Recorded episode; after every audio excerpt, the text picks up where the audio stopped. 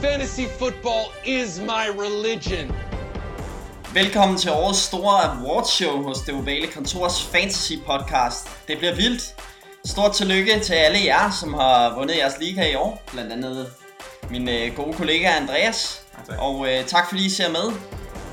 Tekniske problemer, men vi kører altså live lige nu på øh, Facebook. Vi håber, at øh, det hele fungerer som det skal, og så går vi ellers amok til lytterne, så øh, vi optager under anderledes rammer i dag, så hvis øh, lyden måske ikke er helt i top, så øh, tager jeg den på min kappe, men vi er altså gået hjem til mig, fordi vi holder stor fantasyfest hjemme hos mig i dag. Velkommen til mine to normale gæster, Rasmus Jensen Tak. og Andreas Hervigård. Mange tak. Hvorfor har du taget jeg glemte min kat. med kasket. I må endelig, vi følger med inde på øh, Facebook-siden, så I må endelig skrive øh, kommentarer, og øh, hvis der er noget tekniske problemer, så kan vi ikke gøre en skid ved det alligevel. Men skriv alligevel. Og øh, til jer kære lyttere, tak fordi I lytter med, og tak fordi I har lyttet med i løbet af hele året. Vi skal have kåret en hel masse ting i dag. Vi har nogle awards. Men først og fremmest, lad os da lige tale lidt om, øh, hvad der sker i NFL. Pittsburgh Steelers kommer ikke i playoff. Ah, skal vi lige se, ikke? Men lad os, lad os nu vente og se. Jeg tror Browns slår Ravens. Vi drikker øl i dag til vores kære sponsor Carlsberg, når I, når I har lyst til at være med. Vi håber, I er med om, øh, om nogle år. Men øh, I tror, på Sti- tror I på Steelers? Tror I på Browns slår Ravens? Jeg tror, Browns slår Ravens. Jeg tror, Ravens vinder, men jeg tror, det bliver tæt. Men det er jo Chargers skyld i virkeligheden, vi skulle bare slå Ravens. Ellers føles det som en aften for bold prediction. Hvis Ravens slår Browns, så tror jeg også, Ravens tager second seed. Oh, det er bold. Ja, det, Der er alligevel øh, øh, tre hold, der skal tabe for øh, Ravens Der second. Nej, fire hold. Texans skal også tabe. Men øh, det er ikke øh, utænkeligt. Vi skal en hel masse ting igennem. Øh, bare lige for hurtigt at gå programplanen igennem, så kan vi sige, at øh, vi skal tale om øh, lidt nyheder. Vi kommer ikke til at gå i dyb med nyheder, fordi at øh, fantasy-sæsonen er over. For jer, der stadig spiller fantasy her i uge 17, det holder ikke. Man spiller ikke fantasy i uge 17, fordi at øh, spillere bliver sparet. Det fungerer bare ikke. Nu er ellers kommet med gyldne waiver pickups hele, hele den her sæson, men der kommer ikke nogen.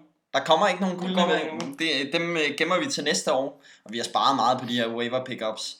Så skal vi tale om, hvad skal der ske i det nye år? Vi har hver især nogle bud på, hvad der skal ske af ændringer. Det kan være på hold, det kan også være på andre måder. Det skal vi lige hurtigt tale om. Og så skal vi ellers til awards. Vi skal blandt andet kåre, og det er den pris, jeg glæder mig mest til. Vi skal kåre årets danske fantasy footballspiller. Det bliver spændende. Jeg vil bare sige, jeg vinder den ikke. Jeg var med i opløbet om at vinde den. I dit eget opløb. I mit eget opløb. jeg har aldrig nogensinde set mig selv som kandidat. Nej, men øh, du, du, fortjener, du vandt Geeks i år. Det gjorde jeg. Det fortjener lidt Skal, øh, skal, vi, skal vi komme med en anden sjov? Der- Jeg kan faktisk se, at der er en mand, der lige har tjekket ind nu, som faktisk er med i opløbet. Nej, det er sandt. Michael Udengård, godt du ser med. Du har haft en fantastisk fantasy-sæson, det kommer vi til at tale lidt mere om senere. Men i hvert fald, øh, nyhedsmæssigt, altså den kommende weekend, det bliver fedt. Det bliver super fedt. Jeg så en video med, øh, som de har lavet på NFL.com omkring overraskelser, der sker her i, øh, i den sidste uge. Der, der kan ske så mange ting. Der sker de vildeste ændringer med...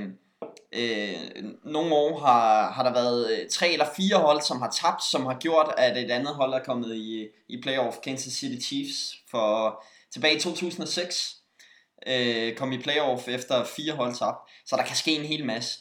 Men øh, det er fedt, I ser med ude på øh, liveshowet der, og fedt, I lytter med. Lad os da bare komme i gang med... Øh, er der andre... Er der, der er jo ikke rigtig nogen relevante nyheder at tale om, er der det? Ja, Steelers kicker. Steelers kicker er skadet, men det gider vi ikke at tale om. Hvis man spiller Dynasty, så stopper Benjamin Watson sæsonen efter den her sæson. Ja, det er trist. Jeg tror faktisk, jeg har ham, har jeg ikke? I den liga, vi er med i. Jo. Så, Den Det kommer er til at, bare et spilpæk. så kunne du lade være med at tage en, der er 50 år gammel. Ja, og jeg har, jeg tror, jeg har brugt ham en gang eller sådan noget. hvis man også øh, spiller fantasy langt ind i playoff, så er Hunter Henry måske på vej tilbage. Jeg vil jo anbefale folk, Ja. folk der får sådan lidt øh, abstinenser. Spil playoff challenge inde på NFL.com, det er faktisk ret sjovt. Så gå ind på NFL.com. Det kan være, vi skal lave nogle podcast om playoff challenge. Ja. øhm, det ved jeg ikke. Andreas han retter lidt på kameraet der, så han kommer, hans hue kommer mere. Nej, det var at Rasmus kom mere med. Tophugen her med... Ja, den kostede 600 kroner. Nej, jeg ved ikke, men det var fandme dyrt i hvert fald. Nå. Øh, husk at spille med på Fantasy. Øh, DM i Daily Fantasy. Jeg har sagt det gennem hele sæsonen. I skal virkelig huske det, fordi at, øh, det er skide sjovt. Det handler bare om, at man lægger 20 kroner på brættet, og så har man mulighed for at vinde hele puljen med alle dem, der spiller. Øh, det er 500 kroner mindst, man, man kan vinde der. Så gå ind og spil på det. Man skal... Oh, det er øllen, der lige kommer op i mig. Man skal simpelthen sætte det bedste fantasyhold for den kommende weekend. Og det er jo ekstra sjovt, når alle hold er i aktion her på, øh, på søndag. Og så skal jeg huske at sige, at I skal gå ind på Dynasty 2544. For jer, der sidder med inde på Facebook Live, så er I der allerede. Der er øh, pint et øh, opslag med, hvordan man spiller DM i Daily Fantasy, så husk at gøre det. I vinder også en billet til DM i Fantasy. Men øh, på Facebook, skriv nogle kommentarer. Det er sjovt, hvis vi får nogle kommentarer ind. Og så skal jeg huske at sige, gå ind på gulklud.dk. Der er nyheder hele tiden. Analyser fra Claus Elming himself. Han har bygget siden sten på sten. Brick by brick, built by Claus Elming. Han kommer til at være på tv i de kommende dage. Ja. Det skal vi se. Det skal vi se. Jamen, vi skal jo dække Sugar Bowl. College football, det er vores mål. Sugar Bowl med fantasy-vinklet. Lige præcis.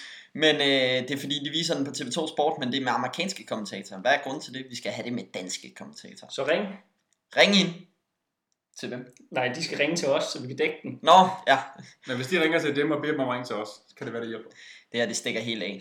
Nå, øh, men der er også øh, Claus Elmings momentometer selvfølgelig, som I, I skal følge med i derinde.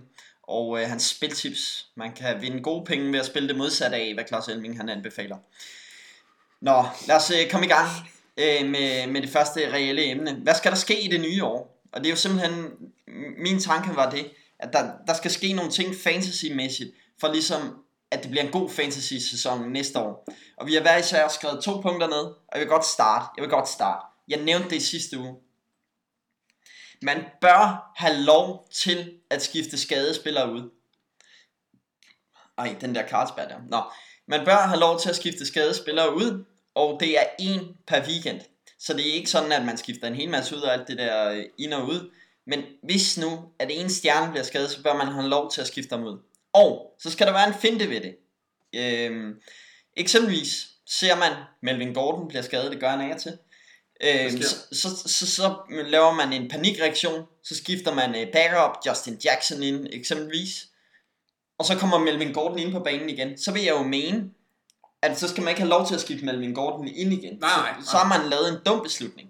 Så der skal, man skal have lov til at skifte en skadespiller ud, men man må ikke skifte ham ind igen, hvis han er klar. Yes, så der, der, der, vi tager lige kommentarer med herinde fra øh, Facebook Live. Det er Morten Grotkær Hansen. Han skriver, Claus skrev, at de tidlige kampe med college bliver med kommentator for NFL og Falkøj. Og det er helt rigtigt. Der er selvfølgelig øh, mange kom, øh, kampe, som de kommer til at kommentere. Men det er bare de sene kampe. Vi vil også ønske, at Falkøj og NFL de øh, kommenterede det. Fik lidt rødvin ind, måske. Ja, især Bowl. Og hvis ikke de har lyst igen, de ringer bare, Det synes jeg bare, de skal gøre. i så skal vi nok dække den. Så Morten, du har helt ret. De, øh, de dækker selvfølgelig de tidlige kampe. Ved I, hvordan man ved, det er uge 17? Øh, fordi vi sidder og laver Fantasy Awards. Det er efter jul. Dels det, men også fordi du bare genbruger noget fra uge 16 under et af- indslag, der hedder øh, øh, Chargers hører til i San Diego. Ja, ligesom øh, man ved, at det er uge 6, når vi begynder at tage, lave de samme waiver pickups. Nå, øh, det var mit bud. Jamen lad mig komme med en så her. Yes. Bill Belichick og Tom Brady, de skal ud af Patriots. De ødelægger simpelthen fantasy-værdien for andre Patriots-spillere, de to. Det er en rusjebanetur uge efter uge, hvem der kommer til at levere i Patriots. Du ved aldrig, hvem den store stjerne kommer til at være. De er simpelthen nødt til at stoppe nu, så vi kan få nogle andre ind, så vi kan få nogle predictions angående, hvem kommer til at være en værdifuld fantasy-spiller for Patriots. Jeg er helt enig. Men, øh, men det sjove er, at øh, det kommer fra en mand, der sidder i en øh, Richard Jones trøje med en Dolphins kasket på. Selvfølgelig kommer det fra Dolphins-fanen. Vi talte om, øh, om emnet på vej, da vi kørte fra øh, Falster til, til København, mig og Andreas. Og så sagde Andreas, ja, jeg ved i hvert fald, at, øh, at Rasmus han kommer til at tale om det. Og det gjorde han også. Ja, det er, den holdt. Morten Grat, en Grotkær Hansen, han er simpelthen en Patriots-fan, kan jeg se. Han er utilfreds med dine kommentarer der. Men øh, ja, Vi snakker fra et fantasy-perspektiv. Ja, det her. skal man Altså, huske. Ja, det er et fantasy-perspektiv. Det er et fantasy-perspektiv. det er det. Andreas? Så er det mig. Jeg synes, at øhm, nu har Browns jo fundet deres quarterback, ikke? I Baker Mayfield. Og jeg, Baker. og jeg synes, det kunne være rigtig sjovt, hvis Browns de uh, tog telefonen og ringede til Texans og sagde, vi skal have DeAndre Hopkins, hvad skal I have? Og så giver de bare, hvad de vil have. Og så har vi Hopkins sammen med Baker Mayfield til næste Vi år. vil gerne have Baker Mayfield. Ej, ja, det vil du ikke. Det må de ikke gøre. Det er det eneste, de kunne trade væk. Jeg vil have Mayfield, og så vil jeg have Hopkins på samme hold. Helst til Cleveland, tænker jeg. Men det andet kunne sådan set også godt fungere, hvis det var til Texans. Så hvordan får man overtalt Houston Texans til at sende Hopkins til Browns? Jeg tvivler på, man kan, men jeg ved ikke. En masse draft picks, og så ved jeg ikke, måske, nogle, måske en ung spiller på forsvaret. Hvad med Denzel Ward? Kan jeg den anden vej? Denzel Ward, ja. Ja. Så lige over, den tror jeg, de køber. Det kan godt være. Hopkins er jo lidt ældre og sådan noget. Vi har bare brug for et shutdown defense. Jamen, det er jo, ja. Altså Texans, tænker du? Ja, Ja, ja det er jeg ligeglad med. Jeg skal bare have Browns øh, til at have Hopkins. okay. Og så drafter jeg Spændende. Jeg køber den ikke helt, Andreas. Det er en fantastisk idé. Nå, jeg har også skrevet en, og den læner sig faktisk lidt op af den Rasmus havde skrevet. Fordi øh, jeg er træt af, at hold har flere muligheder, forstået på den måde. Patriots er det bedste eksempel. Man ved aldrig, hvem man skal starte. Receiver, øh, running back og alt det der. Og det samme, øh, jeg sad og så øh, Baltimore Ravens mod øh, Los Angeles Chargers. De har tre gode tight ends. De har tre rigtig gode tight ends. Øh, de to blandt andet to tight ends i årets draft i øh, øh, Andrews og hvad, hvad øh, hedder han nu, Hosleren der.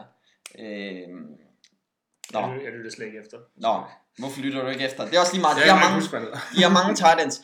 Pointen er, jeg er træt af, at hold fantasymæssigt har flere muligheder. Det, de skal kun have én god spiller. Det hele startede dengang, at Patriots draftede. Nu skal det ikke være mod Patriots, for det var en god draft, kan man sige, indtil Aaron Hernandez besluttede sig for at, skyde nogle personer. Men, men de draftede Gronkowski og Aaron Hernandez, og man ved ikke, hvem man skal starte. En uge, der var en Aaron Hernandez god, en anden uge var Rob Gronkowski god. Rob Gronkowski blev først rigtig god, da de havde én mand.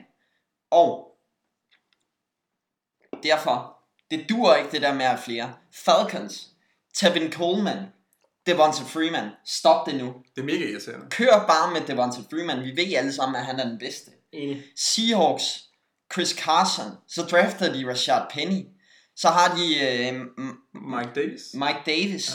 Altså, kør nu bare med én running back. Det dur ikke det der med at dobbelt øh, dippe. Det ødelægger det for os fantasy-spillere. Det gør det. Kommer et godt opfølgende spørgsmål her. Hvem skulle Patriots gå med, hvis ikke det skulle være Brady, eller hvem skulle de gå efter som quarterback? Jeg kom jo med en øh, vild teori til jer. Øh, ja, det kan godt være, der var lidt mere spørgsmål, og det så jeg faktisk ikke lige. Øh, men jeg kom med en vild, vild øh, teori til jer tidligere i dag. Øh, og nu skal jeg ikke tage alt ansvaret selv, for det var faktisk min bror, der startede med at komme med det. Jeg skal lige sige, han er Patriots-fans. Vi har et stramt forhold. 49ers ender med at have et ret højt draft pick i år. Vi har tidligere snakket om Ration Pink Pony og andre konspirationsteorier, som måske ikke nødvendigvis er konspirationsteorier, for det, hvem ved, Patriots har noget shady kørende i den her liga. Vi hater ikke på Patriots. Nej, Overhovedet nu skal vi også holde lidt igen. meget objektivt. Men øh, hvad med en mulighed for, at Jimmy Garoppolo han ender tilbage i øh, Patriots?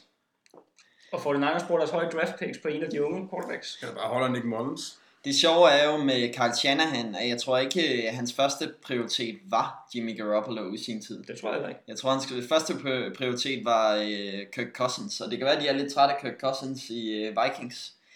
Så sådan en uh, freeway trade -agtig. Altså, jeg vil bare sige, at jeg har set noget mere vanvittigt end det, men det ville være fuldstændig sindssygt, hvis øh, for den anden traded sig tilbage til øh, traded... Og så sidder øh, alle her om 10 Garoppolo. år og tænker, hold kæft, hvor var det irriterende. Ja.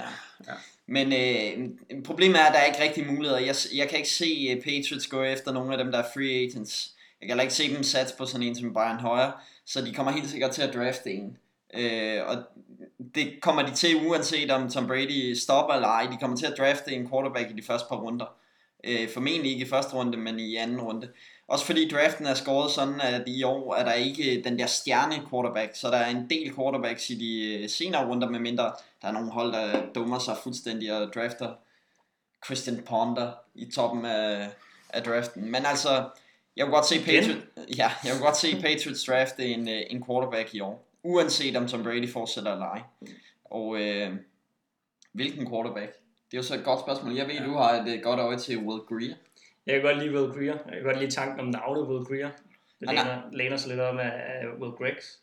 Han er også sådan en lidt mere pocket passer. Han vil måske egentlig passe okay i, øh, i Patriots. Det kunne i hvert fald være sjovt at se med, øh, om, øh, om Tom Brady og Bill Belichick hænger sammen. Hvis nu Bill, Bi- øh, Tom Brady stopper, om Bill Belichick så vil bevise, at han er the greatest coach of all time ved at føre et nyt hold til, til toppen. Det er ikke utænkeligt. Hvis jeg var Bill Belichick, så ville jeg i hvert fald gøre det. Uh, Fordi jeg sidder som Bill Belichick og tænker, okay, jeg vandt 11 kampe med Matt Castle i en sæson, så kan jeg også Ja. vinde med hvilken som man helst har anden muligheden for at devaluere Tom Brady's legacy fuldstændig. Altså, Ja, det- at uh, vise, at Brady var måske ikke så stor en stjerne alligevel. Men uh, Det kan også være, at de henter Jacoby Brissett tilbage.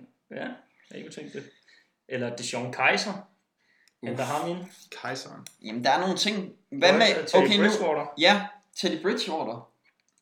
Det, altså, det skal, det skal ikke være, hvis Patriots går efter en quarterback, som er i ligaen, så er det ikke en af dem der, som er overplagt, Joe Flacco, eller hvem der nu bliver free agent, Ryan Tannehill. Så bliver det, så bliver det en af de der, hvor man ikke har set det fulde potentiale endnu, hvor Bill Belichick tænker, jeg får det maksimale ud af, ud af øh, ham her, hvem det så end er. Jeg siger, Teddy Bridgewater er et virkelig godt bud, Det er et godt bud. men han kunne også ende i Dolphins. Og han kunne også blive Saints. De har trods alt blevet taget tredje rundevalg fra ham. Det bliver spændende at se øh, i øvrigt. Teddy Bridgewater starter for New Orleans Saints i weekenden. Det bliver utroligt spændende at se, hvad han kan levere på, øh, på det offense. Det er jo en øh, vigtig kamp for Teddy Bridgewater. Øh, hvor han, han kan virkelig sætte sin værdi ved at, at levere en god performance der. Så jeg siger også, Saints de kommer til at køre over Panthers, fordi jeg er topmotiveret på trods af, at de ikke har noget at spille for. Øh, alle, alle de andre backups, de skal jo vise, at de skal bruges i, øh, i playoff. Ja, den har set før. Backups vil rigtig, rigtig gerne ind og spille godt i den sidste uge. Der sker altid noget mærkeligt i uge 17, men øh, Så hvad skal der ske i det nye år? Morten- Spørger du om. Morten Grotkær, han skriver alligevel øh, eventuelt Baker på et vildt trade. det ville fandme være et sindssygt trade. Ej, det jeg tvivler. Men et freeway trade, det var du inde i tidligere. Det er måske sådan, de får DeAndre Hopkins til... Uh, Så, så får Browns Hopkins, men de har ikke længere Mayfield, så det er bare ligegyldigt. Nå, hvad, Rasmus, du har skrevet andre ting. Vi skal en tur til San Diego, havde han sagt, det skal vi ikke. Vi skal en tur til Los Angeles, til Chargers. Fra et fantasy perspektiv, så det der skal ske det nye år, det er, at Chargers, de skal sende Keenan Allen ud af byen. Keenan Allen, han er useless. De skal indse, det er Williams og Williams, der driver det hold. Væk med Keenan Allen.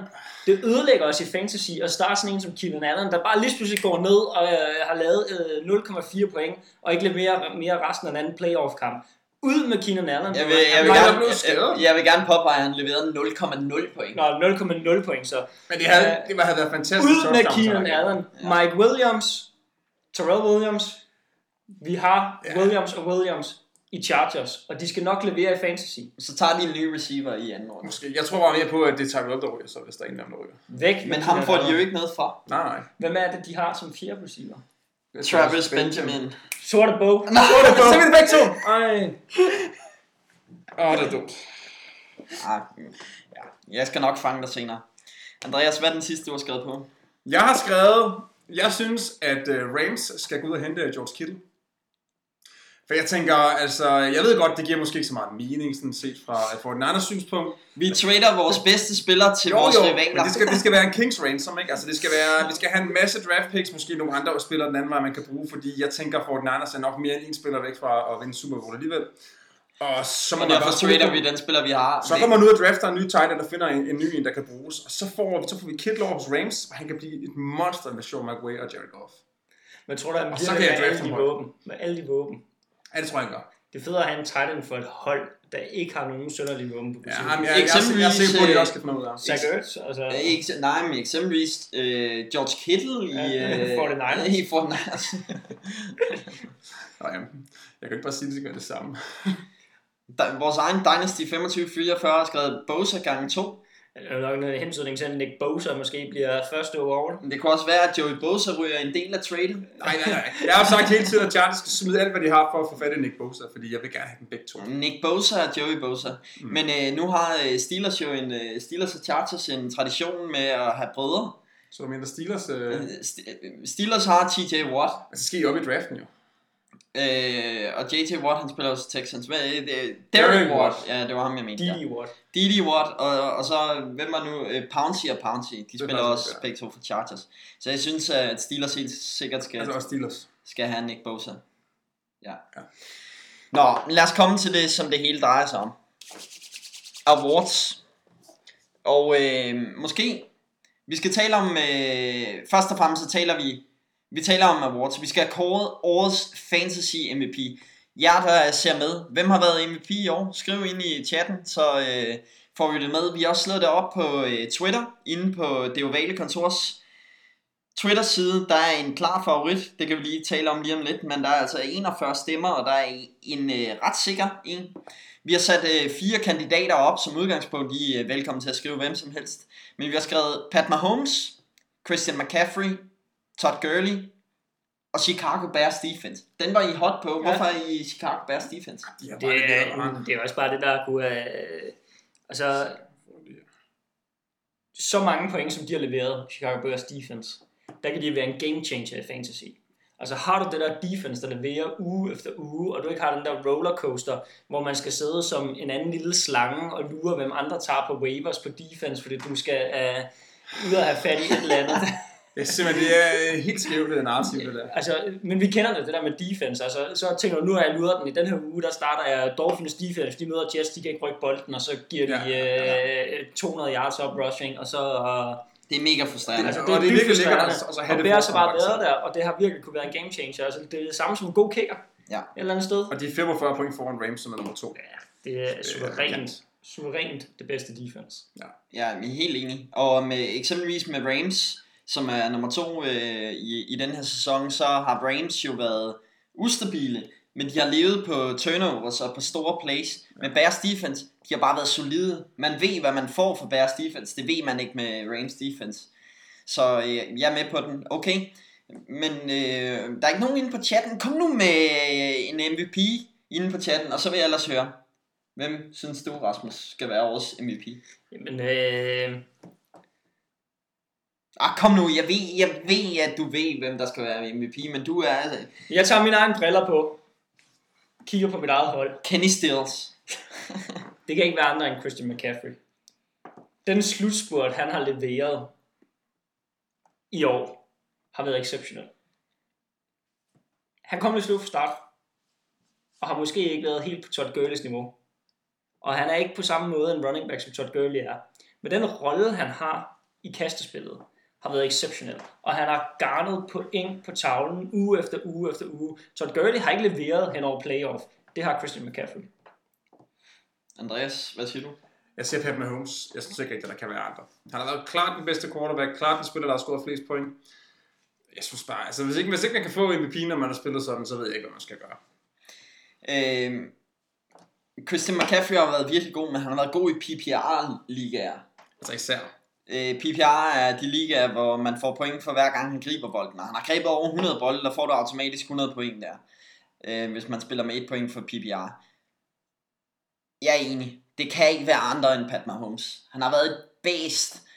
Øh, vi så lige, han havde været en kamp under 20 point Ja, det var det. i hele sæsonen i standardligaer. Will Jacks, tror jeg det var. 15, eller andet der. Når du har en quarterback, der leverer over 20 point hver evig eneste uge, så er det MVP. Og det, det kan ikke være til diskussion. Ligesom i øh, den virkelige verden, hvor man bliver så irriteret over, at det altid bliver en quarterback, der skal være MVP. Det er også rigtigt nok, men altså... Men, jamen, men jeg synes bare ikke, altså, jeg synes ikke rigtig, man kan vælge andre her. Jeg, synes, jeg synes, det er et homer pick fra Frederiks side af, fordi han har med, øh, med Holmes på op til flere af sine hold. Jeg ramte kun på et hold, og det hold det leverede ikke i år. Fordi jeg havde... jeg er med på noget hold. Jeg siger Pat Mahomes. Men lad os nu bare blive enige, det er Pat Mahomes. Pat Mahomes. Vi bliver ikke enige, men vi kan godt kåre ham. Vi kårer Pat Mahomes som årets Fantasy MVP 2018. På en split decision. Og øh, skal vi så ringe til Pat Mahomes og fortælle ham, at Ja, han er blevet MVP? Ja. Øhm, ja. Vi skal også igennem andre awards selvfølgelig. Største overraskelse i år. Hvem siger du, Andreas? Jeg siger Mitchell Trubisky, fordi jeg tror ikke, der var nogen, der havde regnet med, at Trubisky rigtig ville blive til noget efter sidste år, under John Fox og den slags ting. Og så får du øh, Nagy ind, og så lige pludselig, så øh, har han faktisk leveret rigtig, rigtig mange gode kampe. Og jeg ved, at vi har været meget uenige om ham på podcasten i løbet af året. Øh, og jeg stolede så meget på ham faktisk, at jeg startede ham her i øh, Championship Week. Det var en af hans dårligere kampe, så det var måske øh, en fejl fra min side, men udover det, så synes jeg faktisk, at han har leveret øh, utrolig godt. Og og det overraskede faktisk mig, at han var så god. Jeg kan ikke acceptere noget der, der har med Trubisky at gøre. Han er en dårlig quarterback. Han er en dårlig overvurderet quarterback. Når vi kommer til største, mest overvurderet, så er det ikke Mitchell Trubisky. Nej, det er det ikke. Men det er han i... Han Han er et godt scheme. En godt scheme, men... Præcis. men ej, Det behøves du ikke. jeg synes ikke, han har været god nok til det. Hvad, hvad siger du? Jamen, øh, vi skal en tur til en af vores yndlingshold, Ravens. Cleveland Browns, og Baker Mayfield. Fordi at, øh, selvfølgelig tænkte man nok, der var noget potentiale, der var nok en grund til, at han blev taget first overall, men Hugh Jackson, han, øh, han beviste ikke, øh, hvorfor det var. Og ærligt talt, så så det lidt sløjt ud, det der blev leveret i starten. Det var lidt kedeligt, især fra fancy perspektiv. Men hold da op, efter han har fået frie tøjler, hvor er Baker Mayfield en befrielse at se på. Og jeg synes faktisk, han har været en overraskelse. Det har han også. Det har han Lad os også. bare slutte den der. Men han er også kommet sent ind, kan man sige. Det er han. Men altså, jeg vil, jeg vil gå med til, at, at så god han har været. Altså, det, det har virkelig overrasket mig, at han har været så god, som han har været. Og det siger vi nu her, indtil han flonker mod Ravens i uge 17, og så er han på min blacklist. Imens Andreas, nu nævner jeg min overraskelse. Gå lige ind på Twitter, og så siger vi lige, hvem uh, Twitter har stemt på som årets MVP, procentmæssigt. Øh, nå, Rasmus har den her. Lad os lige... Øh, ja, I har den begge to. Uh, der er virkelig meget her. Og, hvem er årets fantasy MVP har vi skrevet ind på det Whale Kontors Twitter. Gå ind og, og følg det her. Øh, 9% har stemt på Todd Gurley, så han vinder ikke. 11% har stemt på Chicago Bears defense. Det er en tredjeplads. 23% har stemt på Christian McCaffrey, mens 57% har stemt på Pat Mahomes. Så der er ikke nogen tvivl om det. Min største overraskelse. Og det er også the name of the year.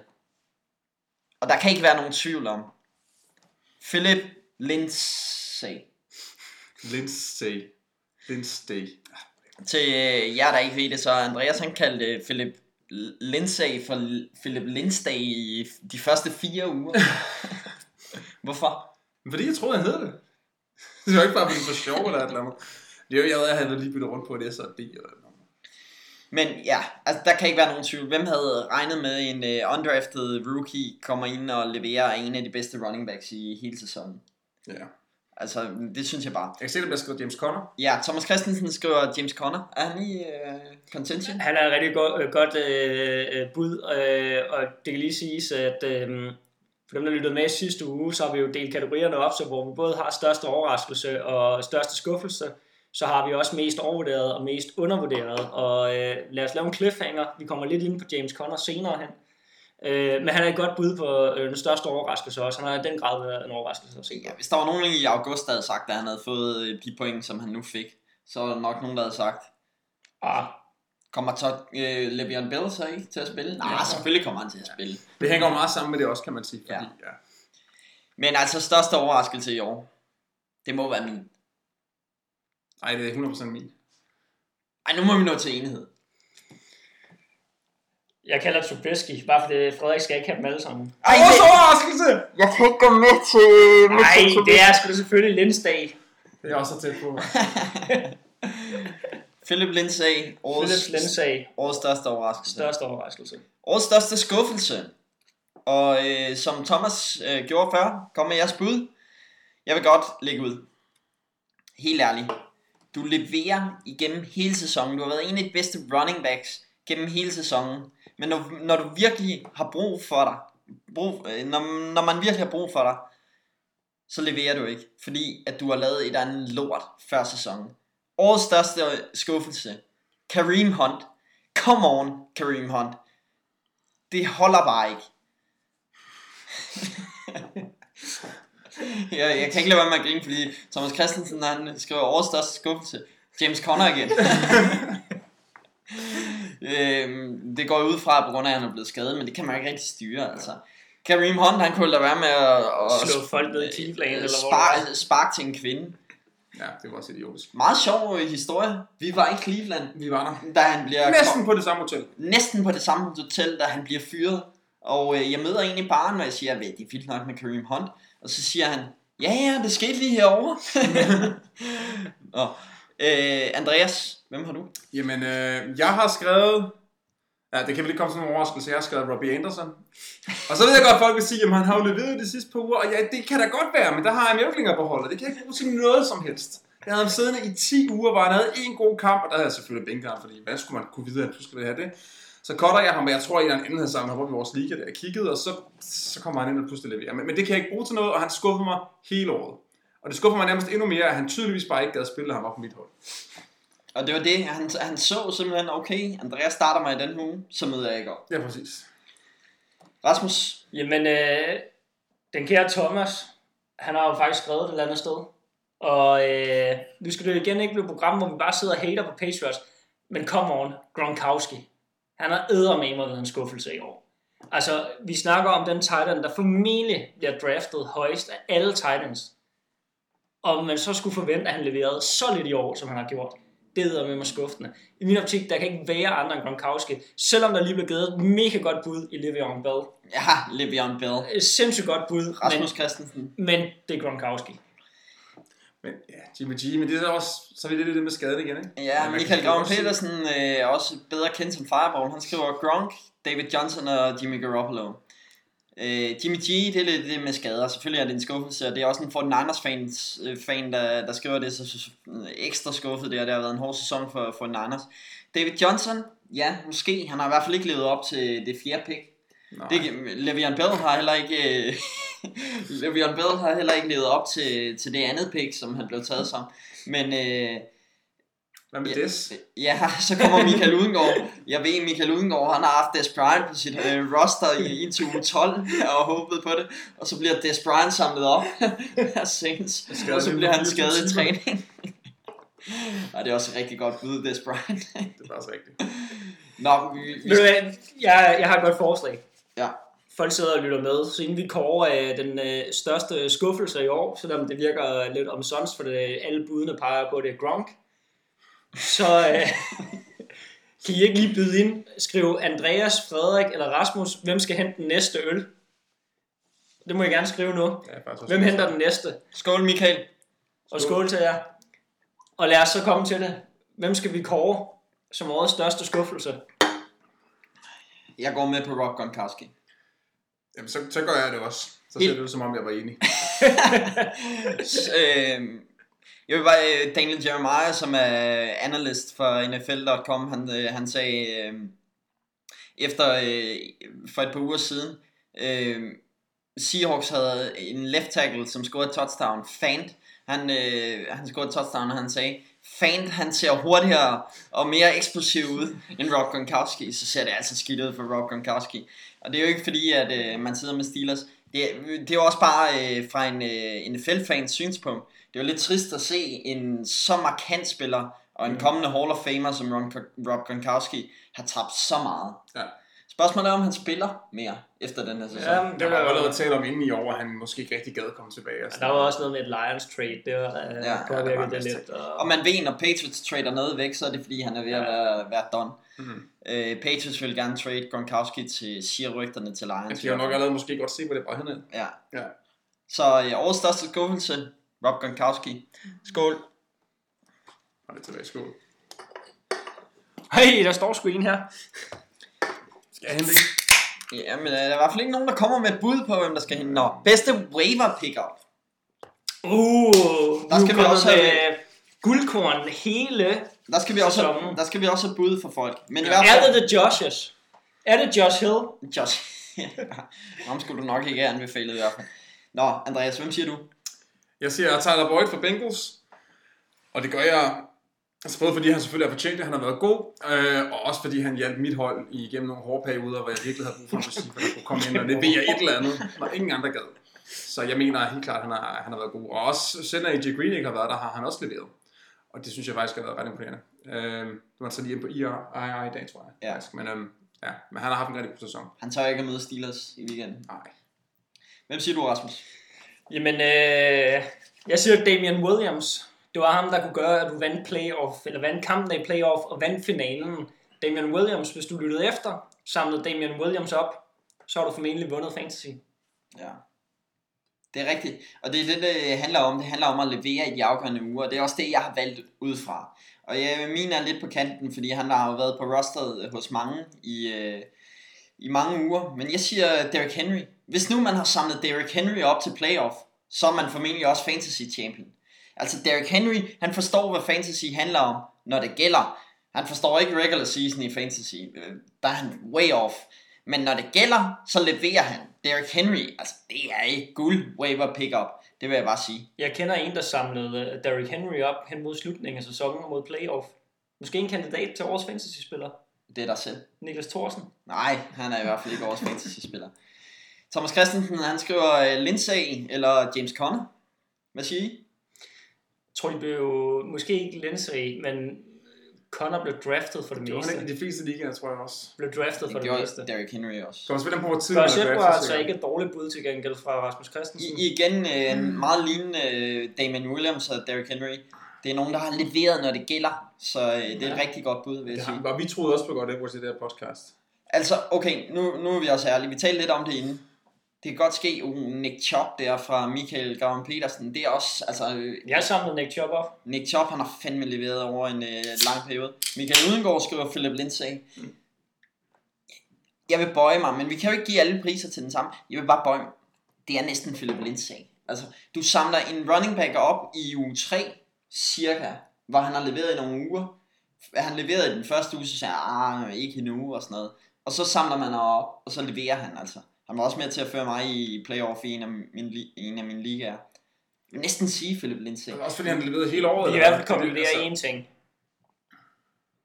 Hvis du stod i uge 3 og samlede Royce Freeman op, så vinder du ikke årets uh, fantasy-spiller. Ja, så, så er jeg off the table. men øh, ej, jeg, jeg draftede faktisk Royce Freeman. Nå, det er også... Øh, men øh, okay, jeg, Skal vi så tage det? jeg, jeg vil skære den ned. Tyler Boyd eller Philip Lindsay, det vil jeg sige. Jeg vil sige Derrick Henry eller Damian Jeg Williams. skal lige se nogle stats en gang. Tag lige imens. Men øh, du kan ikke tjekke stats nu. Jeg kan godt tjekke stats. Du kan ikke tjekke stats, mens vi laver podcasten. Du skal forberede dig inden. Nick Chubb, også bud. Nick Chubb er et godt bud. Bestemt et godt bud. Ham kunne man hente ved uge 8, og så har han leveret Lige siden. lige siden. Men Lindsay hjælper ikke nogen med at vinde ligaen, for eksempel. Nej, han har stedet off der. Og det var, øh, Men det gjorde Damian Williams og Derrick Henry til gengæld. Ja, det er rigtigt nok. Jamen, jeg, jeg, vil, jeg, vil, jeg, vil, jeg, vil, jeg hopper for min. Jeg synes også... Tyler Boyd har heller ikke hjulpet nogen med at vinde ligaen. Nej, jeg vil sige Nick Chubb. Nej, det er selvfølgelig rigtigt. Jeg vil Skal vi sige, give den til Nick Chubb? Et chop. Så, Nick- så lidt loft til, til Brownies. jamen, det vil jeg sige, fordi at han, lige fra han er blevet samlet op, der har han leveret, og han har også leveret her i playoff. Jamen, nu blev Baker Mayfield også forbigået som største øh, overraskelse. Så øh, Andreas, jeg løber tør for øl. Nu, øh, jeg, jeg, jeg, Jeg skal til Nick på Nick Chubb. Nick Chubb, Nick Chubb. Tillykke til Nick Chubb. vi ringer til ham. Call you. Næste emne, det er den øh, mest overvurderede. Og her der har vi lidt mere draften i mente. Altså spillere, der er taget exceptionelt højt i draften, som virkelig er overvurderet. I hvert fald i den her sæson. Ja. Isoleret set, den her sæson har været overvurderet. Fortsæt med at komme med bud. I kommer med gode bud. I overbeviser vores bud. Så, Jeg, øh, jeg kan komme med, med mit bud i hvert fald. ja. Det er sådan lidt kontroversielt, vil jeg sige. Det er lidt kontroversielt, for det, han er stadig nummer 4 på sin position. Men Aaron Rodgers. Prøv at, jeg, jeg kan ikke have, at ja, ja, han har scoret fire flest point af en quarterback. Du er taget som den første quarterback i samtlige ligager, på samtlige sites i hele verdenen. Du har kraftet med bare outperform Pat Mahomes. Det nytter ikke noget, det der. Altså, så skal du ikke drafte så højt. Så skal du tage i 16. runde, eller samles op på waiveren. Aaron Rodgers er sindssygt overvurderet. Altså, den her sæson isoleret set, du har spildt et draft pick på at tage Aaron Rodgers, lige meget hvornår du har taget ham. For du kunne højst sandsynligt have taget en, der var bedre. Altså, Ja. argumentet er, at du kunne have taget med Holmes, der hvor du tog Rodgers altid. Og det har du kunnet, det er mit argument. Du har kunnet tage med Holmes 100% af de situationer, hvor du har taget Aaron Rodgers. Jeg synes det er lidt hårdt, måske, altså. Aaron Rodgers har skuffet. Har du haft Rodgers øh, fest? Ja. ja. Taler fra egen hjerte. Andreas, hvem har du skrevet på? Jeg har skrevet øh, Jordan Howard. Øhm, og hvis man kigger på tallene, så tænker man måske, de er okay. Har du haft Jordan det- Howard? Jeg har haft Jordan Howard, og ja, det var altså noget rigtig, rigtig skidt. Han var udset til at være en af stjernerne på mit hold. Jeg tror, det var en liga, hvor vi endte med at køre sådan uh, en middelig draft-rækkefølge. Der var ikke noget snake eller noget, så jeg valgte nummer 9. Den bedste måde at det. Og jeg tænkte, jeg får Howard, de var det anden eller tredje runde. Jeg tænkte, det er simpelthen en god værdi, det her. Og det var det overhovedet ikke. Han er ikke engang på mit hold længere. Og det hele kollapsede og sådan noget. Så jeg synes, uh, Jordan Howard, han, det er simpelthen ikke godt nok, når du kommer ind der, og de siger, at han kommer til at være vores nummer 1, i hvert fald på first og second down. Øh, og så leverer han ikke rigtig noget. Mange kampe, der er han bare helt usynlig. Jamen, det er også frustrerende på, øh, fordi mange gange kan man sige, Jordan Howard, øh, mange gange med spillere, der skuffer, kan man sige, okay, men, øh, selve holdet har ikke leveret. Men Bears har jo været et eksplosivt offense, Ja. der har produ- produceret uge efter Mitchell uge. Trubisky. The truth. Ej, nu må I stoppe med det der Trubisky love, det kan jeg slet ikke holde til. Altså, så, så lad os Du tale har lige kaldt dem en eksplosiv offense. Ja, ja. Og det er takket være Mitchell Trubisky. Øh, de var eksplosive med Chase Daniel som quarterback. Altså, come on. Jeg siger bare, det er øh, Matt Nagy, der får øh, credit her. Mit bud, Leonard Fournette. Come on. Han har taget top 10 i de fleste drafts, og han har ikke leveret. Har jeg haft Leonard, Leonard Fournette på måske mere end et af mine fantasy hold? Det tror jeg nok. Så selvfølgelig har jeg også farvet, men jeg siger bare, Leonard Fournette, forventninger, alt det der. Han er skadet hele tiden. Så hører du ikke til i NFL. Du hører ikke til i fantasy football, hvis du er skadet hele tiden. Du stopper karrieren nu, og du stopper karrieren med den her titel, mest overvurderet fantasy pick 2018 finish. Men øh, var det sige, der bliver skrevet øh, Jordan Howard her fra, fra Lars Christensen? Ja, nu skal du også udlægge min, øh, min rate der. Men Rasmus Christensen, han skriver David Johnson, Jordan Howard. Igen David Johnson. Men så, han, men så vil jeg hellere, så vil jeg sige, Johnson er lidt bedre end Howard, for eksempel. Jamen, Hvis du sætter de to op mod hinanden. ja, David Johnson har været mere produktiv end Howard i år, men Selvfølgelig også taget højere. Ja, det er det, klart, man skal, øh, man skal huske på. Han blev taget som nummer 4. Nogen Ja. ja. tog ham over Zeke. Øh, Nogen tog ham måske endda højere, ved- det ved jeg ikke. Hvis du er rigtig dum, så har du taget ham first of all, og så lytter du ikke til vores podcast.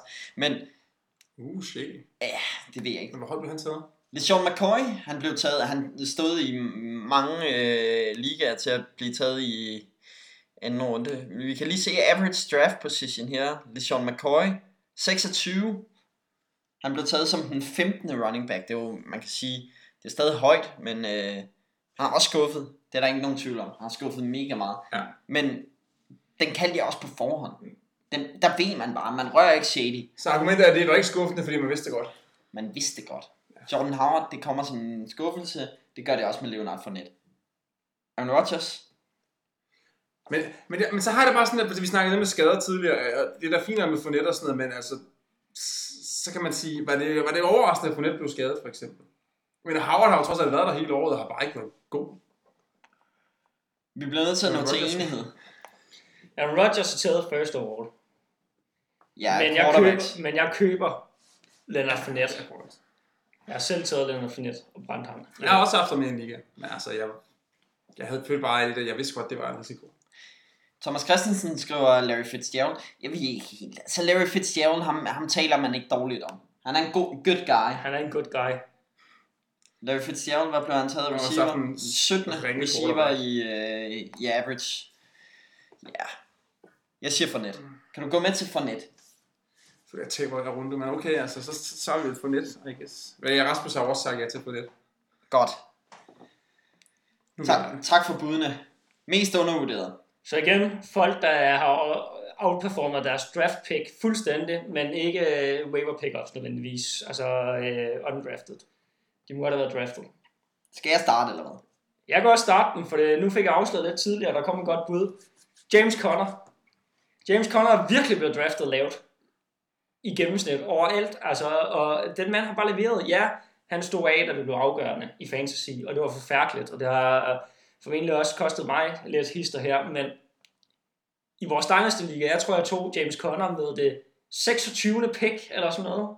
Eller i, altså i runde 26. Det vil lige sige, at vi, har, vi spiller både med forsvar og øh, fulde forsvarspositioner, og øh, har 53 mand på holdet og sådan noget. Men jeg tog ham som nummer 26. 26. runde. 26. Jeg, jeg, runde. jeg, sorry. tror, jeg tror også, det har noget at gøre med, at vi draftede helt tilbage omkring draften, hvor der, Ja, hvor der men- var øh, no worries omkring Le'Veon Bell. Det kan sagtens have spillet ind, men stadig. Vi kan se average øh, James draft. Conner er draftet lavt, vil jeg gerne påstå. Vi kan se uh, average draft position. Den er nok, ja, den er selvfølgelig stedet i forhold til det, vi draftede. Okay, jeg kan ikke engang finde den. Men øh, Men James Conner har i hvert fald outperformet den draft-position, han har. Så meget kan vi blive Jeg er faktisk ret enig. han er blevet draftet som nummer 7, den 57. Uha, running running back back. i gennemsnit. lige før Austin I Eckler og runde lige efter Doug 15. Martin. I runde 15 er han gennemsnitligt blevet draftet. Han blev draftet øh, to, øh, to running backs før Dante Foreman, som først lige er kommet tilbage fra injury. Og han er blevet draftet efter folk, folk som Doug Martin og Theo Riddick og Bilal Powell, Og Alfred Morris, Ty Montgomery. Altså, Jones. Snak om en spiller, der virkelig har outperformet sit draft pick. Det er James Conner. Det er James Conner. Hvad, hvad siger du, Andreas? Jeg siger George Kittle. George Kittle, der er nogle, øh, måske en 49ers fan, som øh, ser med, som øh, er enig. Som nok ikke er enig i, at George Kittle skal trades Hvorfor væk. George Kittle? Jamen fordi jeg havde, altså jeg havde ikke, jeg, jeg, jeg, jeg folk talte lidt om det og sådan noget, men det var altså ikke rigtig en spiller, jeg regnede med. Jeg targetede Zach Ertz meget, meget tidligt, fordi jeg ville være sikker på at få en produktiv tight end. Men hvis man har taget George Kittle, hvad har han taget som her? Den 13. Øh, tight end eller hvad? 129. pick overall. Ja, det synes jeg er super værdi at få så langt måde. Han har været monster. Michael Udengård siger Jared Cook. Ja, det er faktisk også en meget godt bud. Hvornår har han taget? Hvad er det, han? Han har taget efter øh, George Kittle. Ja, Og han har også været super også været produktiv. super produktiv. Øh, Thomas Christensen skriver Tyreek Hill, selvom han havde høj draft position. Eller, og, eller, ham jeg har skrevet, Adrian Peterson. All day, ham har jeg skrevet ned. Altså, hvem havde regnet med, at All Day ville være så produktiv, som han var, og set, når han har virkelig set unge ud, når han virkelig har været god. Han har haft dårlige dage, men det handler om at bruge ham i de rigtige tidspunkter, når du eksempelvis, når Redskins er på hjemmebane, han har været virkelig dårlig på udebane. Men han har virkelig været øh, god i år, og et super værdifuldt pick. Virkelig, virkelig sent, hvis, ja. øh, hvis du har taget ham. Så øh, jeg vil bare sige, Adrian Peterson er et virkelig godt bud. Hvem foreslog du skulle foreslå Adrian Peterson? Det, det gjorde du. Men øh, Michael Graven Petersen skriver, jeg er på Connor. Jeg taber igen. Hvis selv får en Anders fan ikke engang øh, køber den, så, øh, så tror jeg, det er slut. Jeg er på Connor. Kittle havde en god slutspurt sidste år. Så pointen er, at man havde lidt en øh, næse for, hvis man ellers følger NFL, at... Øh, Der var en, de glemte, der mest overvurderet. hvem er det? Kenyon Drake. Ja, Kenyon Drake. Ja, det er ja. ja. Faktisk meget godt bud. Men den er kåret, det var Leon Fournette. ja. ja. Jeg, jeg, Jeg siger Connor. jeg går også med på øh, James Conner Ja. der. James Conner, James Conner. The Beast. The Beast. Tror jeg ikke, han er kendt som. Men altså Tyreek Hill. Øh, jeg kan huske, øh, i en af vores ligaer, en af de ligaer, jeg er med i, der, der skulle vi have sådan en, øh, en keeper. Man skulle vælge en keeper for sidste sæson. Og alle valgte sådan store spillere. Jeg valgte eksempelvis DeAndre Hopkins. Min bror han valgte Tyreek Hill. Og jeg ved ikke, om han havde et elendigt hold sidste år. Men jeg skrev til ham, hvad fanden har du gang i? Men altså, Tyreek Hill har så øh, leveret efterfølgende, så øh, den respekt skal han have. Så er vi nået til Team of the Year. Årets hold. Og lad os bare gå igennem det. Det er jo sådan lidt svært at sætte årets hold, men vi, vi sætter årets hold ud fra forskellige præmisser. Hvad er vigtigt for dig ved årets hold? Vigtigt for mig ved årets hold er, det er ikke nødvendigvis de der bonafide starter, som har leveret toppointene. Det skal være dem, der har leveret, når det er galt, og også på den sags skyld har været stabile. Ja, for mig er stabilitet det vigtigste. Det tror jeg også, jeg har sagt før. Jeg vil helst have altså, et, højt, øh, et højt floor level, og så er det fint nok, hvis du går ud og har nogle rigtig, rigtig gode kampe, men jeg hader det, dem der spiller, der bare falder igennem i hver anden kamp. Og derfor har vi blandt andet en enkelt overraskelse på det her hold. Men øh, lad os bare starte med quarterback. Der er ikke nogen tvivl. Det er, Philip Rivers, han, han får den, og der må man, det er Pat Mahomes, der er på årets hold, Team of the Year. Det er der ikke nogen tvivl om. Han har været så markant bedre fantasy-mæssigt end alle andre. Ja. Du var lidt imod det. Jamen, jeg er bare ikke den store Pat Mahomes-fan. Jeg af at sige det. Man kan du ikke være Pat Mahomes-fan. For det, jeg forventer, at han falder igennem på et tidspunkt. Jamen, han har ikke... Vi taler om, om, om i år. Ja, jamen, jeg gider ikke det der hype for Du at the for- Year for- til altså. næste år, det prøver vi også nu. Prøv at, øh, øh, Philip Rivers er blevet forbigået i hele sin karriere. Drew Brees er blevet forbigået i hele sin karriere. Hvornår vinder en af de to MVP, Anders? Ja, jeg tror, at Drew Brees vinder i år. Ja, det tror Det jeg kan godt være, ikke. han får den, ja. Ja, det tror jeg ikke. Nå. Det Running, får Pat Det, Mahomes. det tror jeg faktisk. Jeg tror også, Mahomes får den. Fucking Pat Altså, Mahomes. i- næste i sæson. ligaen? I virkeligheden. I virkeligheden. Hvem, hvem tror I øh, får øh, MVP ude på vores øh, Facebook Live? Øhm, altså ikke øh, fantasy, men i, i ligaen. Jeg vil sige, jeg tror, det bliver Drew Brees. Jeg vil i hvert fald stemme på Drew Brees af den baggrund, at Drew Brees har leveret i de store kampe. Han har slået Rams. Han slår eksempelvis Steelers i, i den her kamp. Han leverer, når, når der virkelig er pres på. Michael Ungegaard skriver også Brees. Oh, Øh, Pat Mahomes, Pat Mahomes har tabt til Patriots. Pat Mahomes har tabt til Chargers i kampe, der skulle vindes. er det også til Seahawks. Tabt også til Seahawks Og er og, Tabt til Rams. og tabt til Rams. Det, han har tabt de store kampe. Og Men så kan ja, man tale ja, om ansvar de, de det der. bliver, de bliver forblindet på stats. Jeg vil bare lige sige, at Breeze fik jo lidt hjælp til at vinde den kamp over Steelers. Ja, øh, dommer. Ja. Lortet dommer. Han er på min blacklist. Den dommer, vi nævner ikke navnet her i øh, lejligheden. Nå, running back. Årshold. Vi har to running backs selvfølgelig. Den første running back, den ved jeg, den vil du sige. Christian McCaffrey. Køb dog en trøje med Christian Han McCaffrey. har været Mr. stabil. Han har været stabil. Ja, men han har fandme også scoret mange touchdowns, hvis Ja, ja, det på har det. han. Han det er, altså touchdowns har været der også, yardsen har været der også, og i PPR har han været ekstra værdifuld. Christian McCaffrey fortjener at være vores hold, og det er især stabiliteten. Stabiliteten, og han har leveret i playoff.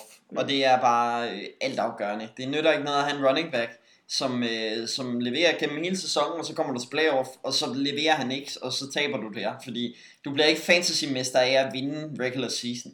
Du skal vinde de afgørende kampe, ligesom i NFL. Vi tager lige Thomas Christensen med omkring øh, MVP. Han skriver også øh, Breeze af min tanke. Så øh, godt, jeg mærker noget øh, opbakning der. Jeg smider 100 kroner ned i den sorte bogkris, hvis uh, Pat Mahomes ikke vinder den. Du skylder i forvejen 1.100 kroner i den sorte bog. 200. 1.200 kroner i den sorte bog for en, øh, en dårlig podcast. Nå, running back 2, Jeg kommer overraskelsen. Vi har taget Alvin Kamara. Alvin Kamara. Så ingen Todd Gurley.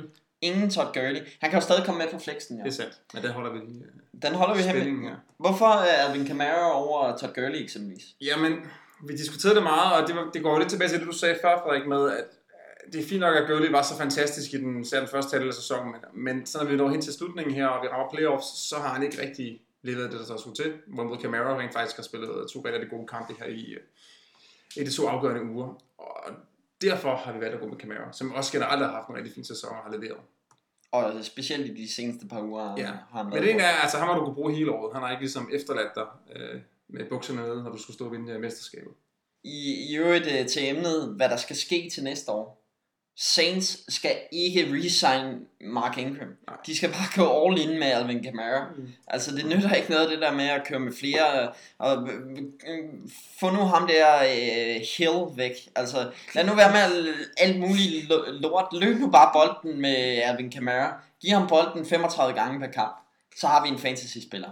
Men han kommer alligevel på årets hold. Wide receiver. Hvem har vi der? Antonio Brown. Antonio Brown. AB!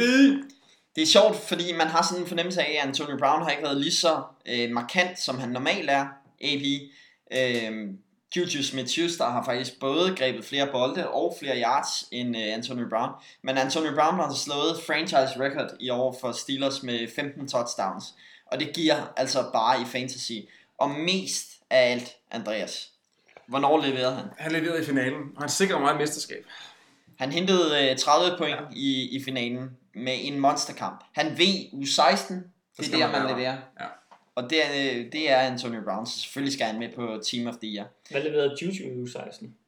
Juju var også god. Ja, til 11 point, tror jeg. Han havde også committet sig på Twitter. Ja. Ja. Men han havde ingen touchdown, så han havde en fumble til sidst, som kostede ham lidt. Ja, det kostede ham desværre. Jeg Det var, op mod, jeg var op mod Juju, så jeg sad og håbede på, at Big Man kastede til Brown på hvert spil. Sjov kamp. Ja. Øhm, nå, den anden receiver. Og øh, Thomas Christensen, han, han rammer den faktisk der. Burde have Devante Adams også. Max stabil. Det er faktisk vores argument. Lige præcis. Devante Adams, han er på Team of the Year. Det er Mr. Stability i øh, fantasy i år. Devante Adams, han har været så stabil uge efter uge efter uge. Og øh, det er ikke bare fordi Aaron Rodgers har været quarterback. Jeg ved, at Devante Adams han leverer lige meget, hvilken quarterback det er. Han får måske aldrig de der monster, monster kampe. Men han får et touchdown næsten hver uge. Ja, og Rodgers altid over været 100 mega yards. jo. Så det var altså Adams har været der. Og nu må du stoppe med de ved Aaron Rodgers. Hey. Men, øh, Ja, han har spillet med den dårlige quarterback Aaron Rodgers, og når man tænker på det, så er det virkelig imponerende. Ja. men ja, Devante Adams, han er selvfølgelig på Team of the Year. Tight end. Travis Kelsey. Og det var vel, Det er- det var vel ham eller Zach Ertz, vi overvejede. Altså Kittle som sådan en dark horse. Men det har vel også været de tre, vi har diskuteret. Kittle har manglet TD's. Han har været ja. virkelig produktiv øh, yardsmæssigt, men det har ramt hans point, at han ikke har scoret nok TD's. Mm. Og så kan har ikke leveret, når det har galt. Ja. Slutspillet. Altså, han leverede ikke i semifinalen, han leverede i finalen. Der har han 20 point. ja. Ja, men han leverede ikke i semifinalen. Og Travis Kelce, han har bare været bundsolid. Han har også været den mest scorende tight end i, i den her sæson, og det skal selvfølgelig ikke udelukkende vurderes ud fra det, men det hjælper bare, at øh, når man skal vælge tight ends. Flex, så er det her. Kommer Todd Gurley med, Rasmus? I flexen? Yes. Nej. Nej. Men hvem kommer med? Det gør Sig. Ezekiel Elliott. Og igen, stabilitet. Mm. Altså, Ja. han har også haft mindre gode kampe, men han har bare været bundsolid gennem hele året. Og Ikke for at tage noget for Gurley, men når du ikke møder op, når det gælder, så er du ikke på årets hold. det har ramt Todd Gurley 100%, at han melder sig inaktiv til finalen. Det holder ikke. Så er du på blacklist. Ja. Det betyder, når man er på blacklist, så må man ikke draft Todd Gurley i næste år. Så skal man være free agent i en hel sæson. Nej, det betyder det selvfølgelig ikke. Men, men ja, det er Ezekiel Elliott, der er på flexen på årshold. Man kunne have overvejet Barkley, men der var også... Øhm, Man kunne også lade være, ja, ja. for nu er året, årets hold valgt. Bak- Barkley øh, har heller ikke leveret i de afgørende uger. Nej, som det er nok også det, der koster ham. Ja. Kicker. Det er jo en hovedbrud for mange. Der er mange, der diskuterer, om man overhovedet skal kicker i fantasy. Hvad mener I? Skal man have kicker i fantasy? Jeg gider ikke kickers mere. Du gider ikke kickers mere. Hvad siger du? Jeg synes, det er fint. Jeg synes, man skal kickers. Nå, årets kicker. Du har ingen holdning, eller? Jamen, jeg, er- jeg, jeg er splittet med, jeg, er sådan old school. Jeg, jeg siger ikke ændre i, i det, man ved, der fungerer. Det er altså kickers. Og Thomas Christensen skriver, Kaimi Fairbairn. Og det siger vi også. Fireball, Ah! Fireball virker lidt tvivlende omkring vores Sigvalg, kan jeg se også. Six 15 og 16 var ikke imponerende, men okay, stabil. Var Jamen, ja, han havde, han havde en op, kamp omkring 9 point, og ja, det, Ja. var ikke, det var ikke helt vanvittigt, men han har været stabil. Og han mødte op til U16. Og han er jo ikke, han er jo ikke en RB1 eller 2 på det her hold, der er han jo bare flexen. Der Han er det fint nok, flexen, ja, det er fint. Hvis du får 9 point, 9-10 point for flexen, så er det okay. Nå, Kaimi Fairbairn, ham har vi på årets hold. Ja. Du, du er ikke helt enig, eller det var fordi, jeg uh, tabte en vigtig kamp til Fairbairn, så det hører ikke hjemme på mit årets hold. Og så han gardede 26 point eller sådan noget, så han har selvfølgelig været produktiv. Men når jeg taber til det, så er han en sort bog.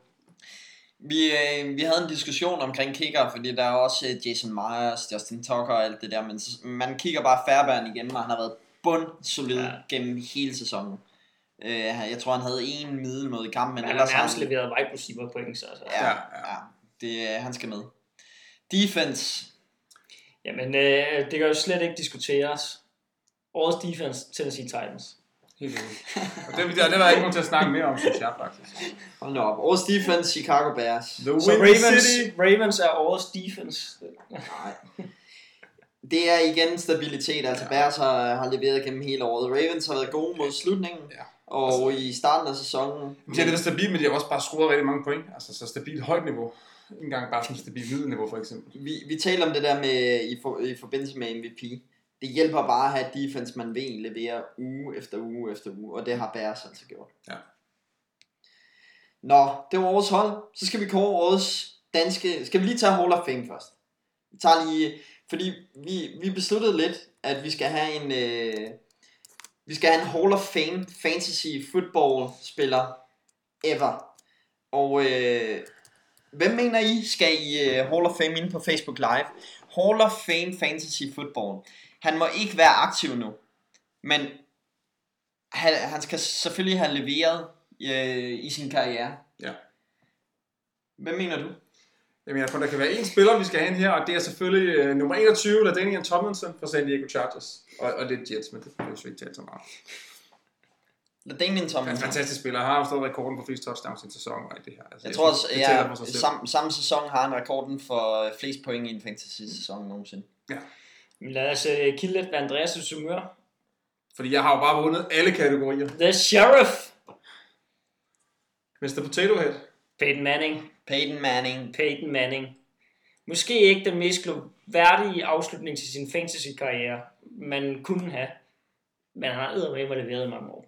Det har han virkelig. Det har han virkelig. Men øh, Se bare, hvad ja, Hvad er til altså vi, vi skal også bare læse kommentarerne. Michael Graven Petersen skriver LaDainian Tomlinson. Thomas Christensen skriver Tomlinson. Det kan der ikke være nogen tvivl om.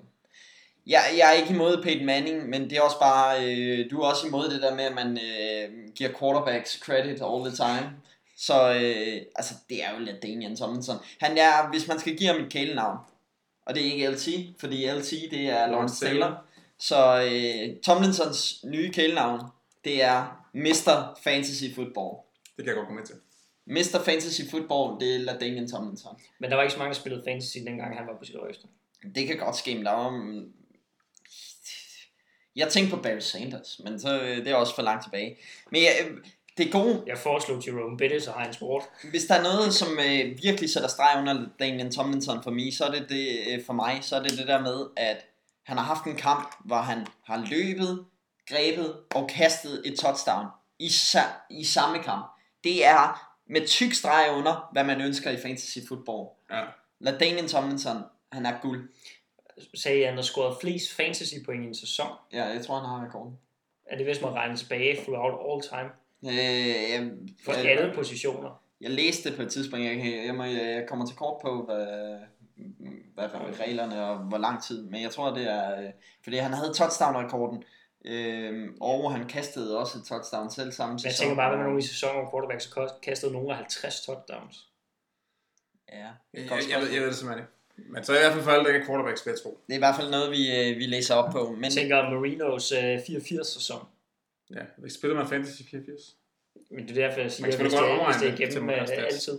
Ej, men altså, hvis, hvis der er en, der tror ham, så er det jo Tom Brady's sæson i 2007. Mange interceptions sådan noget der.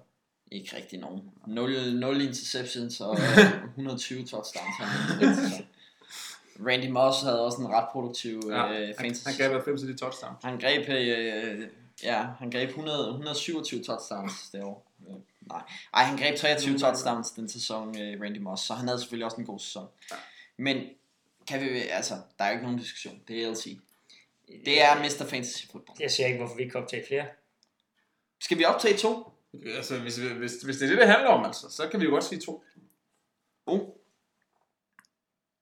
Ja, okay. Øh, 54 fantasy point. mest øh, produktiv weekend.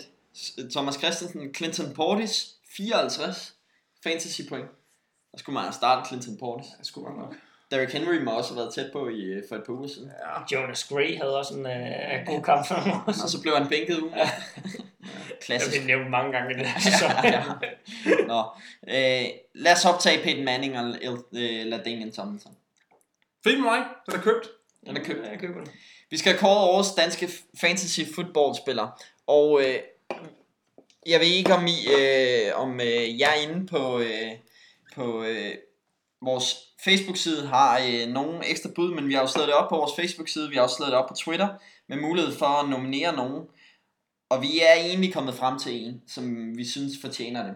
For der er mange muligheder. Eksempelvis vores egen gode ven, Michael Udengård, som øh, har haft en helt formidabel sæson. Det må man sige. Øh, han i vores øh, i den vigtigste liga for os to, NFL Geeks, der øh, vandt han ikke bare regular season. Han vandt regular season ved at have Des Bryant på rosteret indtil uge 12, uden at øh, sætte ham af. Var han ikke også klart, at den har lavet færre pickups? Øh? Klart færre pickers, det er virkelig en god draft.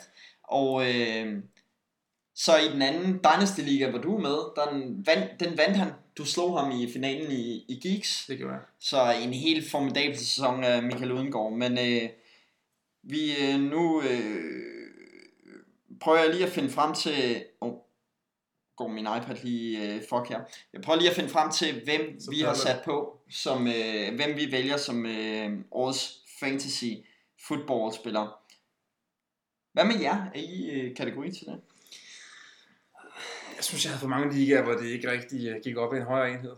Jeg, jeg har mange, der stadig har knækket kode i PPR, for eksempel. Jeg, kan ikke, jeg synes hele tiden, altså hver, hvert år, jeg er sådan en PPR-liga, og jeg synes, hvert år tænker jeg, det her det er bare i holdet. Hold kæft, hvor er det godt.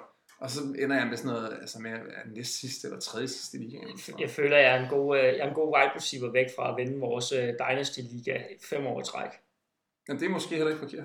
Du har øh, haft en fantastisk sæson, kan man sige. Men jeg mangler lige et eller andet. Ja, Du havde også bare en, altså, en uheldig, eller en dårlig uge, eller hvad man skal kalde det. Ja, Der er jo kommet øh, forskellige bud inde på øh, vores øh, Facebook-side, øh, Dynasty 2544, eller det er jo ikke vores Facebook-side, det er DM i Fantasy Football. Og øh, den her præmie, der er jo en præmie til vinderen. Det er en t-shirt og en øh, kop, hvor der står øh, Danmarks bedste, eller ja, øh, den bedste fantasy footballspiller, øh, danske 2018. fantasy footballspiller 2018. Og øh, det er sponsoreret af... Kom med t-shirt vil blive overrækt af Ladanian Thomas og Peyton Manning. Right? Det har vi aftalt med dem. Det har vi aftalt Ja. med dem, øh, og øh, vi vi prøver at få øh, Pat Mahomes fragtet ind også. Men øh, jeg er ikke sikker på, at han øh, er med på det. Oh, ah, jeg har lige øh, problemer her. Kan I ikke lige holde den kørende, mens jeg lige... Jo, øh, Jamen, øh, skål! Skål, skål derude! fald. Skål for et godt fantasy i år. Ja, og, det har øh, været ganske forrygende. ja, lidt ups and downs, og Så lang tid man vinder en liga, så synes jeg, det er svært at brokse i hvert fald. Hold din kæft. Kommer herovre, ja.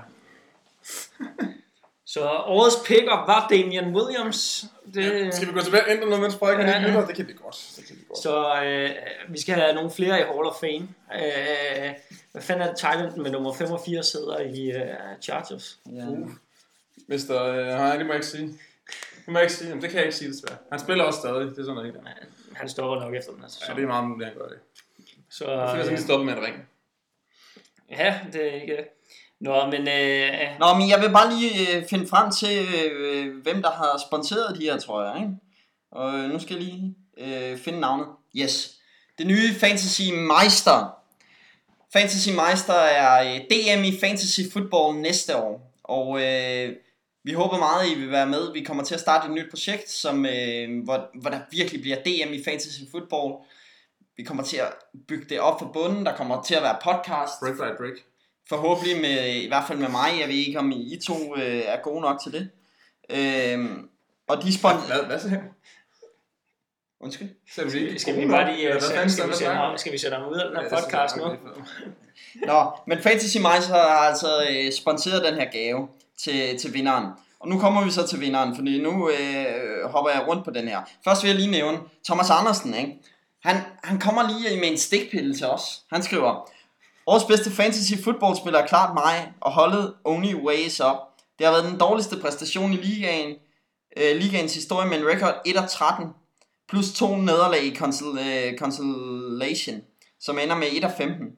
Det kan umuligt være manageren af holdet, som der er noget galt med, da han har fulgt alle rådene for det Ovale Kontors Fantasy podcast. Og der kan vi jo ikke sige andet end, det nægter vi at tro på. For der har været så mange gyldne waiver pickups i løbet af den her sæson, og forslag til, hvordan man skulle vende det rundt, når det virkelig brændte på. Altså, vi snakker The Joshes, vi snakker øh, Andreas, der sagde, at du ikke skulle starte Corey Davis, øh, Damian Williams pickup'et, bare lige for at vende tilbage til det. Der har været gyldne røde hele vejen igennem. Så den tager vi ikke på os. Den tager vi ikke på os. Men årets DM, årets øh, bedste danske fantasy fodboldspiller 2018, den øh, går til Ikke Michael Udengård. Christian Christiansen. Og det gør den, fordi at øh, Kim Nøjks Christensen har skrevet inde på øh, Facebook-siden, jeg vil give årets fantasy-spiller til Christian Christiansen. Vi øh, crediter, at man... Christiansen. Christian Christiansen. Christian Christiansen. Christ... Ja, I mean, Jeg tror, jeg tror, han Samme- har, jeg tror godt, han kan noget med det. samme navn. Der er ikke nogen, der hedder Christian. Christian. Christiansen. Okay, vi giver kredit til dem, der nominerer andre, i stedet for at nominere sig selv. Det er sådan lidt kedeligt. Årets fan- fantasy-spiller går til Christian Christiansen, Christiansen. Det. som i hans første år med fantasy går ind og overtager et hold, der er 1 og 4, dog et godt hold, men får vendt det til 9 og 4 og vinder ligaen. Han formår også i en anden liga at komme i semifinalen, men bliver stoppet på grund af, at han har Keenan Allen og Lamar Miller, som begge to bliver skadet i semifinalen. Ja. Stort tillykke til Christian. Christiansen. Vi sender trøjen, og øh, vi Koppen. sender koppen, øh, når vi får hans kontakter. Han har jo ikke selv skrevet, så øh, det skal vi lige finde frem til. Men i hvert fald, det var vel øh, fantasy-sæsonen 2018. Ja, og så må I jo give lyd, hvis vi skal lave en uh, Playoff Challenge podcast. Ja, Det, det, det er en mulighed. Det er klart en mulighed. det, det er klart en mulighed. Det ved jeg, det er noget, min meksikanske hustru vil sætte pris på. Jeg bruger endnu mere tid på fantasy football. Ja. Så øh, tak til hende. Og øh, ja, lad os runde den af. Lad os gøre det. Hvem vinder Super Bowl? Patriots. Patriots, Saints. I Super Bowl Patriots vinder. Så kommer bold prediction. Pittsburgh Steelers vinder Super Bowl 2018. Browns slår Ravens. Steelers går all the way. Vi ses i 2019. Tak fordi I lyttede med. Godt nytår. Godt nytår. Verdens største jinx.